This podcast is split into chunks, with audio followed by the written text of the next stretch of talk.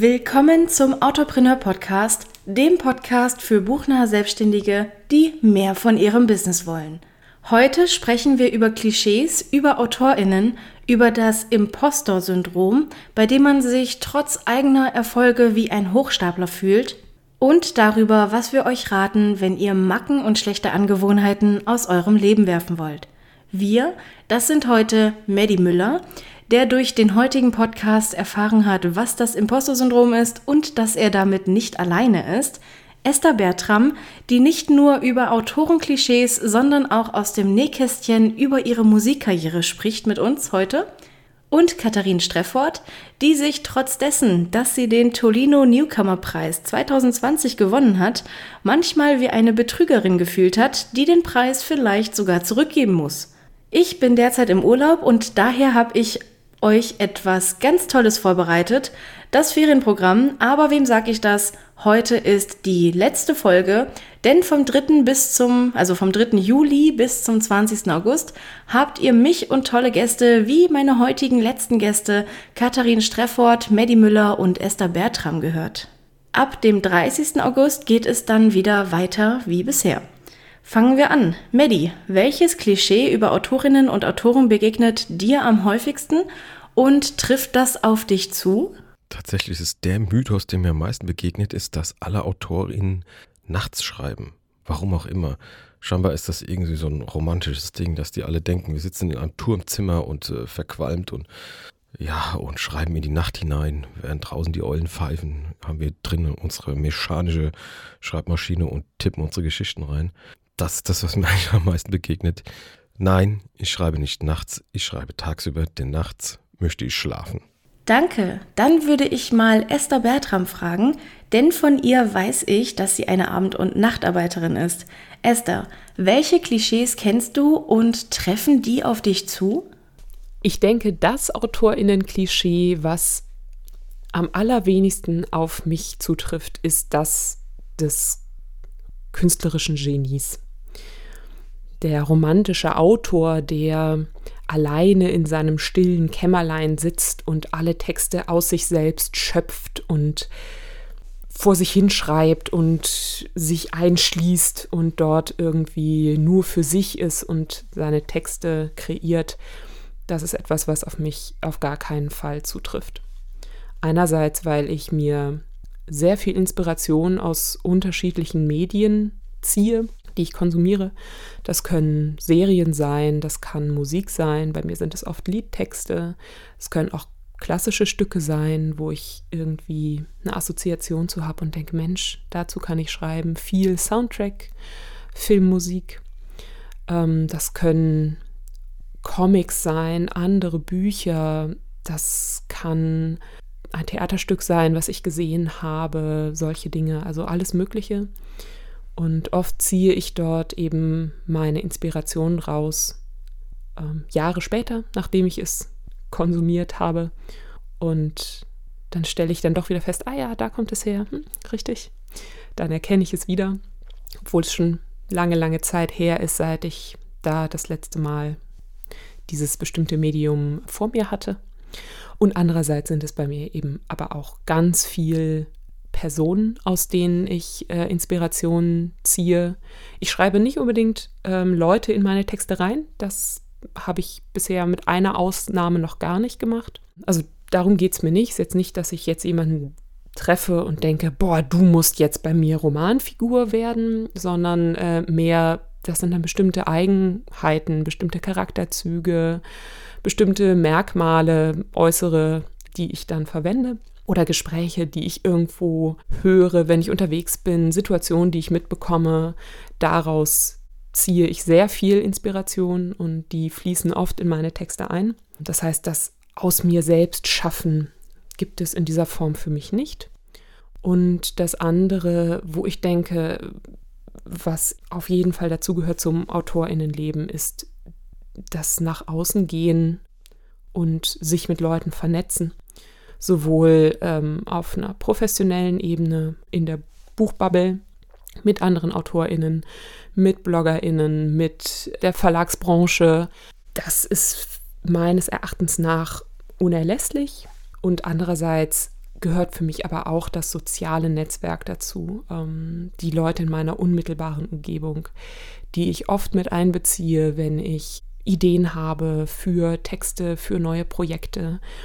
Einige der interessantesten Projekte, die ich in den letzten Jahren gemacht habe, waren also crossmedial in irgendeiner Form, dass ich mit MusikerInnen zusammengearbeitet habe, mit GrafikerInnen und kleine und auch größere Sachen da auf die Beine gestellt habe. Und das finde ich unglaublich wichtig, dass dieses über den Tellerrand schauen da ist, dass es eben nicht das vereinsamte Genie in seinem stillen Kämmerlein ist, was keine Inspiration zieht, außer vielleicht aus einem Spaziergang in der Natur, was absolut legitim ist. Spaziergänge in der Natur finde ich auch sehr inspirierend, aber für mich gehört eben mehr dazu. Und es gehört auch mehr zum AutorInnenleben insgesamt dazu, als eben das reine Schreiben und Inspiration finden. Es gehört eben auch für mich dazu, dass insgesamt das Netzwerk da ist, wo man sich Rückmeldungen holt, wo man Unterstützung bekommt, auch durchaus mal Kritik, konstruktive hoffentlich. Und das gilt eben für das soziale Netzwerk genauso. Mir ist es unglaublich wichtig, dass ich mein soziales Netzwerk pflege und auch immer mal wieder erweitere, um mit neuen Perspektiven auch neu auf meine eigenen Texte draufschauen zu können. Vielen Dank für diese ausführliche Antwort. Das Klischee vom einsamen Autor im stillen Kimmerlein ist also definitiv ein total überholtes Klischee, zumindest was die Gesamtheit der Autorentätigkeit angeht. Leute in Texte reinzuschreiben, kenne ich genau so, wie du es beschreibst. Bestimmte Gespräche, Merkmale oder Eigenheiten, die kommen definitiv auch bei mir in meine Texte rein, meistens sogar unbeabsichtigt. Zuletzt hat mich so sehr inspiriert ein einfacher Morgen, an dem ich meine Wohnung aufgeräumt habe und dabei meine Papageien auf dem Kopf und auf der Schulter hatte. Beziehungsweise beim Ausräumen der Geschirrspülmaschine, da war ich so gebeugt, da hatte ich die Papageien auf dem Schulterblatt. Und da habe ich mich tatsächlich zum ersten Mal so ganz deutlich selbst inspiriert und würde das oder zumindest eine ähnliche Situation, also eine Papageienperson, die würde ich mal ganz gerne in ein Buch reinschreiben. Jetzt frage ich Katharin Streffort, welches Klischee begegnet dir und trifft das auf dich zu? Ein Klischee ist ja, dass Autoren oder Autorinnen leiden müssen, um gute Arbeit oder gute Werke schaffen zu können. Leiden im Sinne von am Hungertuch nagen oder in ganz ärmlichen Verhältnissen irgendwie in einer kleinen Bruchbude sitzen. Dem Klischee entspreche ich nicht und halte das auch für Unsinn, dass man leiden muss, um gute Werke schaffen zu können. Es gibt natürlich ein paar Beispiele, die das irgendwie belegt haben, weswegen das auch immer wieder auftaucht, aber ich glaube nicht, dass es notwendig ist, um wirklich etwas Gutes schreiben zu können. Oh ja, also gerade nicht nur das mit dem Leiden, sondern das mit dem Geld, das ist definitiv ein sehr häufig vorkommendes Klischee. Es gibt eigentlich kaum eine Autorin oder einen Autor, der nicht schon mal gefragt wurde, wie viel er oder sie verdient oder ob man davon leben kann. Ich habe da auch schon mehrere Autorinnen gehört oder auch in den sozialen Medien gelesen, die davon mehr oder minder genervt waren. Was mich übrigens auch total nervt, ist das Imposter-Syndrom. Das ist mir im letzten Jahr leider sehr stark begegnet und es hat sich sogar bis in den März 2021 gezogen. Und wer nicht weiß, was das Imposter-Syndrom ist, das ist, wenn du bei einem Erfolg das Gefühl hast, dass du ein Betrüger bist. Dein Buch ist schlecht, du hast den Verlagsvertrag nur erschlichen, in Wirklichkeit hast du null Talent und du hast es geschafft, alle Leute zu blenden, sodass sie glauben, du wärst ein echter Autor.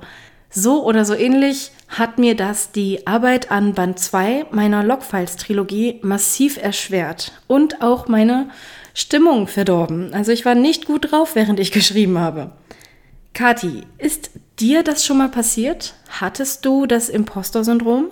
Ja, der Imposter ist tatsächlich so ein Blödmann, der hier immer wieder auftaucht. Am heftigsten hatte ich das wohl im letzten Jahr, als ich den ersten Platz beim Tolino Media Newcomer Preis gemacht habe, wo ich tatsächlich auch heute manchmal noch damit rechne, dass demnächst jemand an der Tür klingelt und sagt, sorry, wir haben uns vertan, der Preis war gar nicht für dich. Ich kämpfe immer wieder damit, das Gefühl zu haben, dass ich etwas nicht verdient habe, obwohl ich hart dafür gearbeitet habe. Ich habe da leider auch noch kein Heilmittel für gefunden. Da muss man, glaube ich, einfach durch und sich positive Stimmen suchen von Freunden oder Familie, die diese Imposterstimme übertönen und die auf Dinge hinweisen, die eigentlich logisch sind, weil man sie selber weiß, aber die man dann immer ganz gut ausblendet, wenn diese Imposterstimme so laut wird. Die einem einfach sagen, was man geschafft hat und was man dafür getan hat und ja, dass man gute Arbeit macht, weil man da selber manchmal irgendwie das vergisst, warum auch immer. Danke dir. Ich finde es gut und stark, dass wir das thematisieren. Esther, hast du das Imposter-Syndrom auch schon mal am eigenen Leib erlebt? Tatsächlich kenne ich das Imposter-Syndrom als wiederkehrendes Problem bei mir selbst ziemlich gut. Das betrifft allerdings weniger das Schreiben und mehr das Singen bei mir. Beim Schreiben ist es so, dass ich den Eindruck habe, ich habe Literatur studiert, ich habe mich damit mehrere Jahre fachlich auseinandergesetzt, ich kenne meine Fachbegriffe, ich kenne die Geschichte zumindest zu teilen, ich habe Texte analysiert und auseinandergenommen, ich weiß, wie ich professionell mit Texten arbeiten kann, wie ich damit umgehen kann. Deswegen ist es okay. Ich darf mich Autorin nennen. Das gilt für mich. Ich finde absolut nicht, dass man in irgendeiner Form Literatur studiert haben muss, um eine gute Autorin oder ein guter Autor zu sein. Das ist die Rechtfertigung vor mir selbst an dieser Stelle, die relativ gut funktioniert, wo ich sagen kann, okay, alles klar, also Autorin darf ich mich nennen. Das ist beim Gesang anders. Gesang habe ich nie studiert. Ich komme eigentlich aus den Sprechwissenschaften. Das heißt, ich habe Bühnensprechen, Rhetorik, Gesprächsführung, sowas als Inhalte im Studium gehabt und eben auch die Sprechkunst und die Fachdidaktik. Die Gesangsausbildung ist eine private, wo ich auch entsprechend Fortbildungen mache und gemacht habe, schon seit vielen Jahren, wo ich auch professionell mit umgehe, womit ich natürlich auch mein Geld verdiene. Und trotzdem stehe ich regelmäßig vor der Frage, darf ich das? Bin ich eigentlich Sängerin? Darf ich mich überhaupt Künstlerin nennen? Denn vom Schreiben kann ich nicht leben und Gesang habe ich nicht studiert, also bin ich eigentlich Künstlerin? Das ist eine Frage, die ich mir immer noch stelle. Das ist besser geworden, seitdem ich wirklich als freiberufliche Künstlerin offiziell unterwegs bin. Aber es ist immer noch so, dass ich mich zwischendurch frage, bin ich eigentlich Musikerin? Das habe ich ja gar nicht studiert. Und das ist was, was mich auch immer wieder rausreißt aus Arbeitsprozessen, aus dem Workflow, wo ich mich immer wieder mit auch aktiv auseinandersetzen muss, dass ich sage, es ist in Ordnung, ich habe die fachliche Kompetenz, auch mit Gesangsstimmen umzugehen, nicht nur mit Sprechstimmen. Ich weiß, wovon ich spreche, ich weiß, was ich tue. Und das wird mir auch gespiegelt. Auch in KollegInnenkreisen wird mir gespiegelt, dass das völlig in Ordnung ist und fachlich richtig, was ich tue. Und auch wenn ich auf der Bühne stehe, ich weiß, wie ich singe. ähm, und trotzdem ist es immer wieder was, was ich hinterfrage, weil ich eben für mich selbst keinen Schein erworben habe, auf dem draufsteht, ich kann singen.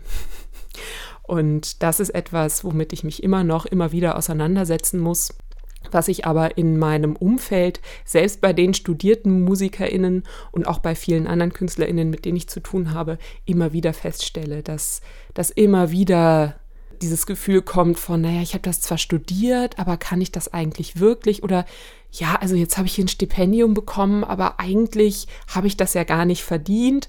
Das ist was, womit sich, glaube ich, gerade Leute im kreativen Bereich immer wieder auseinandersetzen müssen, wo wir immer wieder drauf stoßen werden, von uns aus im Laufe unseres künstlerischen Wirkens, im Laufe unseres Lebens. Und da muss man irgendwann für sich selbst einen souveränen Umgang mit entwickeln und ich hoffe, dass ich da auf einem guten Weg bin. Du siehst dein Studium also als eine Art Fallschirm, der dir bei Erfolgen die Sicherheit gibt, dass du nicht plötzlich auf den Boden aufschlägst oder wie bei Kati, dass sich jemand mit einer Preisverleihung vertan hat und plötzlich klingelt und sagt, hey, gib mal zurück. Was du über den Gesang und deine Impostererfahrung sagst, also was du über Esther, die Musikerin, sagst, das kann ich total nachvollziehen. Als ich mit meinem Musikstudium angefangen habe, habe ich immer wieder gemerkt, dass alle anderen weiter und besser sind als ich und ich hatte echt das Gefühl, dass ich mir das Musikstudium nur erschlichen habe.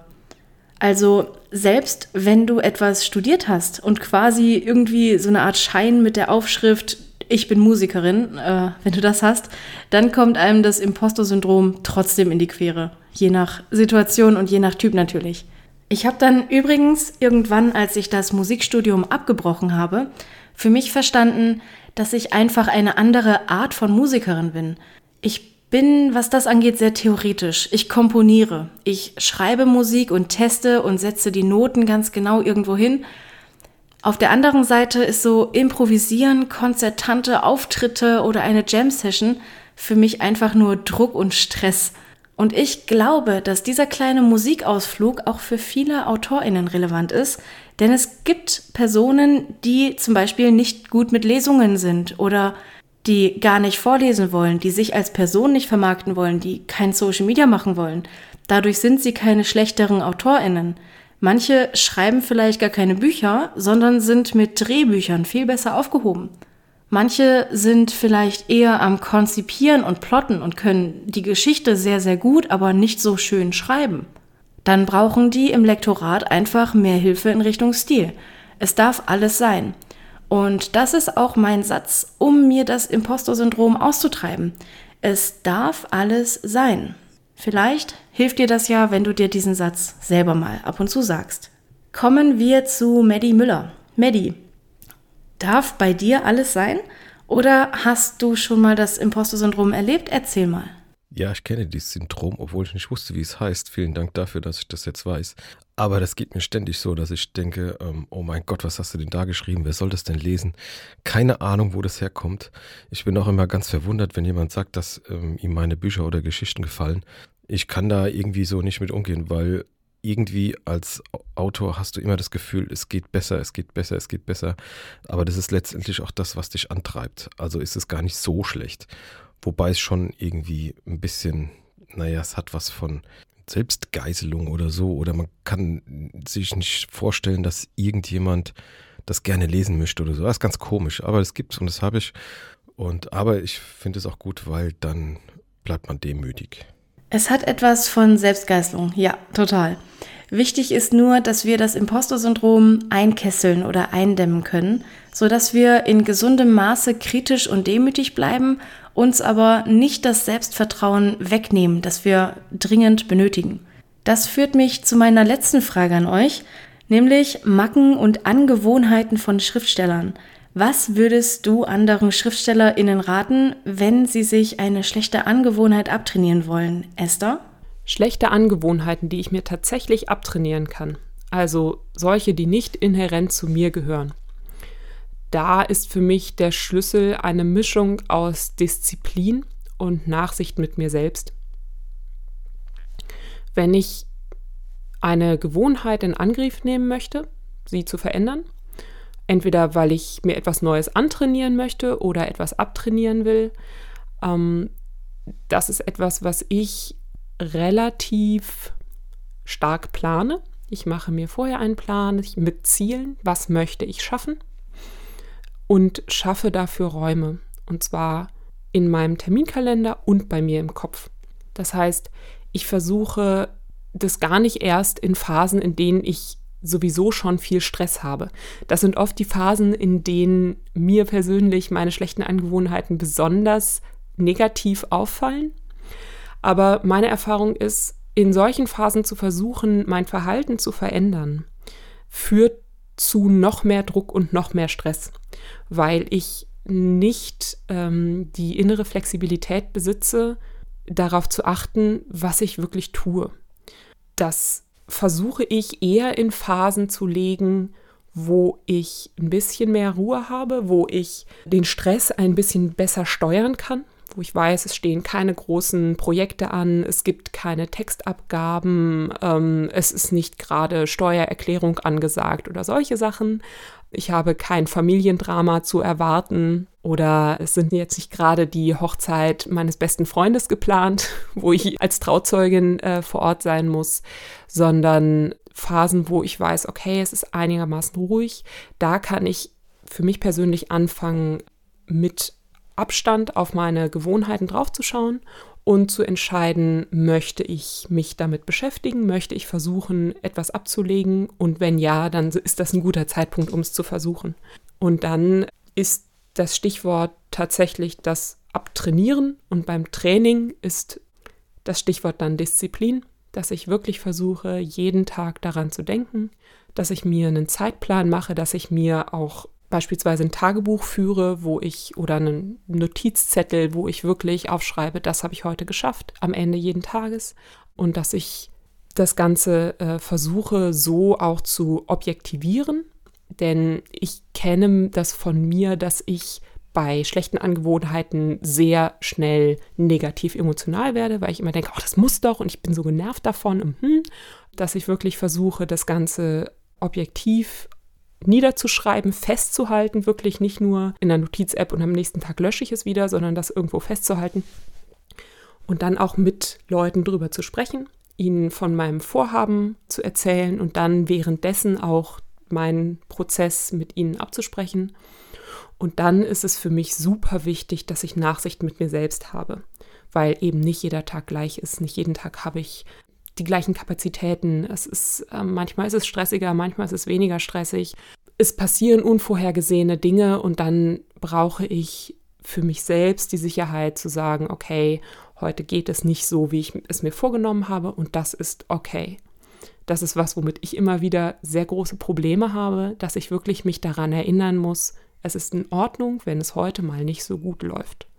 Und dann aber eben, selbst wenn es zwei oder drei Tage hintereinander sind, an denen es nicht gut läuft, das passiert manchmal und das ist vollkommen normal, dann diese Disziplin zu haben, zu sagen, ich kehre jetzt dahin zurück.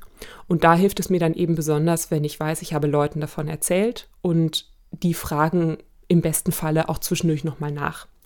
Also ich bin persönlich ein Typ, mir hilft das. Und so ein bisschen sozialen Druck ohne dass das sofort in ein Ich muss das jetzt ausartet, sondern mehr so ein Okay, wie ist denn eigentlich mein Prozess? Wo bin ich gerade? Wo, ähm, wie weit bin ich? Wie ist mein Fortschritt? Das ist das, was mir hilft, Angewohnheiten, die ich loswerden möchte oder eben auch neue Angewohnheiten, die ich gerne annehmen will, in Angriff zu nehmen. Ach, eine Seelenverwandte.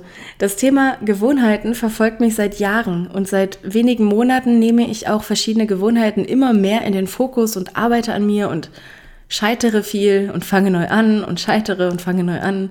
Vieles ist echt schwer zu trainieren.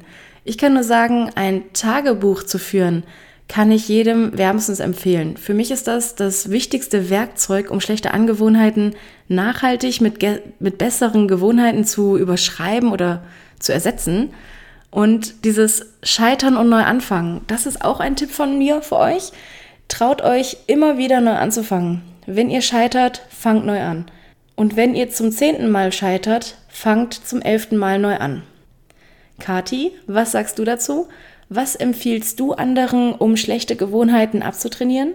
Es kommt da natürlich sehr stark darauf an, was für eine Angewohnheit man sich abgewöhnen möchte. Grundsätzlich dauert es ungefähr 66 Tage, bis man eine neue Gewohnheit sich angeeignet hat. Das heißt, man sollte versuchen, die schlechte Gewohnheit durch eine neue, bessere Gewohnheit auszutauschen und muss dafür Regelmäßigkeit und ja auch Geduld mitbringen, weil eine Angewohnheit, die man vielleicht schon viele, viele Jahre mit sich rumschleppt, wird man nicht von heute auf morgen los, egal wie schlecht sie sein mag.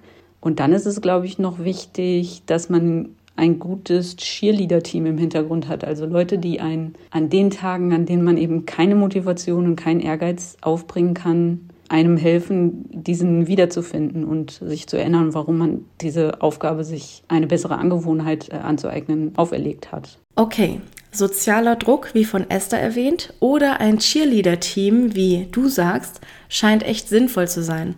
Das habe ich noch nicht ausprobiert, vielleicht ändere ich das mal. Was sagst du dazu, Maddie? Was rätst du anderen, die sich eine Macke oder Gewohnheit abgewöhnen wollen? Das ist verdammt schwierig. Also da erstmal muss man ja die Macken und ähm, ja, Lücken erkennen, die man hat. Und dann muss man da einfach dran arbeiten. Da musst du eine unglaubliche Disziplin aufbringen, um das wegzubringen. Also ähm, ich, manchmal weiß man ja auch gar nicht, was man für Macken hat. Da müssen erst andere einem sagen, was man für eine Macke hat.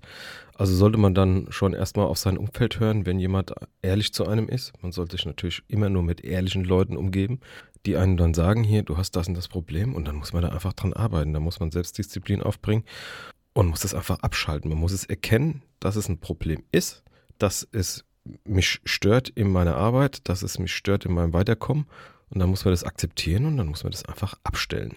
Hört sich einfach an, aber das ist ein Prozess. Also man entwickelt sich ja immer weiter und da muss man einfach immer dranbleiben, sich immer bewusst machen. Meinetwegen kann man sich das auch an die Wand tackern mit irgendeinem Spruch oder mit irgendeinem Post-it einfach zu sagen, hier macht das und das nicht mehr oder ändert das oder dies. Das ist vielleicht eine Möglichkeit, dass man sich das immer wieder vorhält, dass es, dass man es nicht vergisst einfach. Also das wäre so ein Tipp, den ich geben könnte. Ansonsten ist das nur über Zeit und Geduld und Disziplin zu erreichen. Vielen Dank für deine Antwort. Ich denke, das Fazit dieser Folge lautet, dass wir alle an uns arbeiten können und sollen. Dass jeder Autor und jede Autorin gewisse Komplexe hat. Die einen können wir behalten, die anderen müssen wir im Zaum halten, die nächsten können wir uns mit Zeit, Geduld und Disziplin, wie Maddie sagt, abgewöhnen. Damit sind wir am Ende dieser Folge angelangt und ich bedanke mich ganz herzlich bei Esther Bertram, Maddie Müller und Katharin Streffort für eure Antworten in dieser Autopreneur-Podcast-Folge.